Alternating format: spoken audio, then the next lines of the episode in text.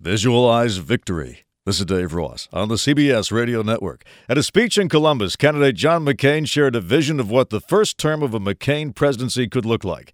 He sees a world where wages are high, inflation is low, education is rigorous, healthcare is affordable, taxes are simplified, and the Iraq War has been won. The Iraq War has been won. Iraq is a functioning democracy. Victory in Iraq. How sweet the sound. It would bring most of the troops home, and even critics of the war can't quarrel with that. It's an appealing promise, missing just one thing. Suppose he doesn't win in Iraq during his first term. Then what? He skips his second term, he resigns, he refunds our money? Actually, that's not a bad idea. Suppose if he doesn't win the war in his first term, he refunds our money. But Dave, you say we're not really paying for the war, the money's borrowed.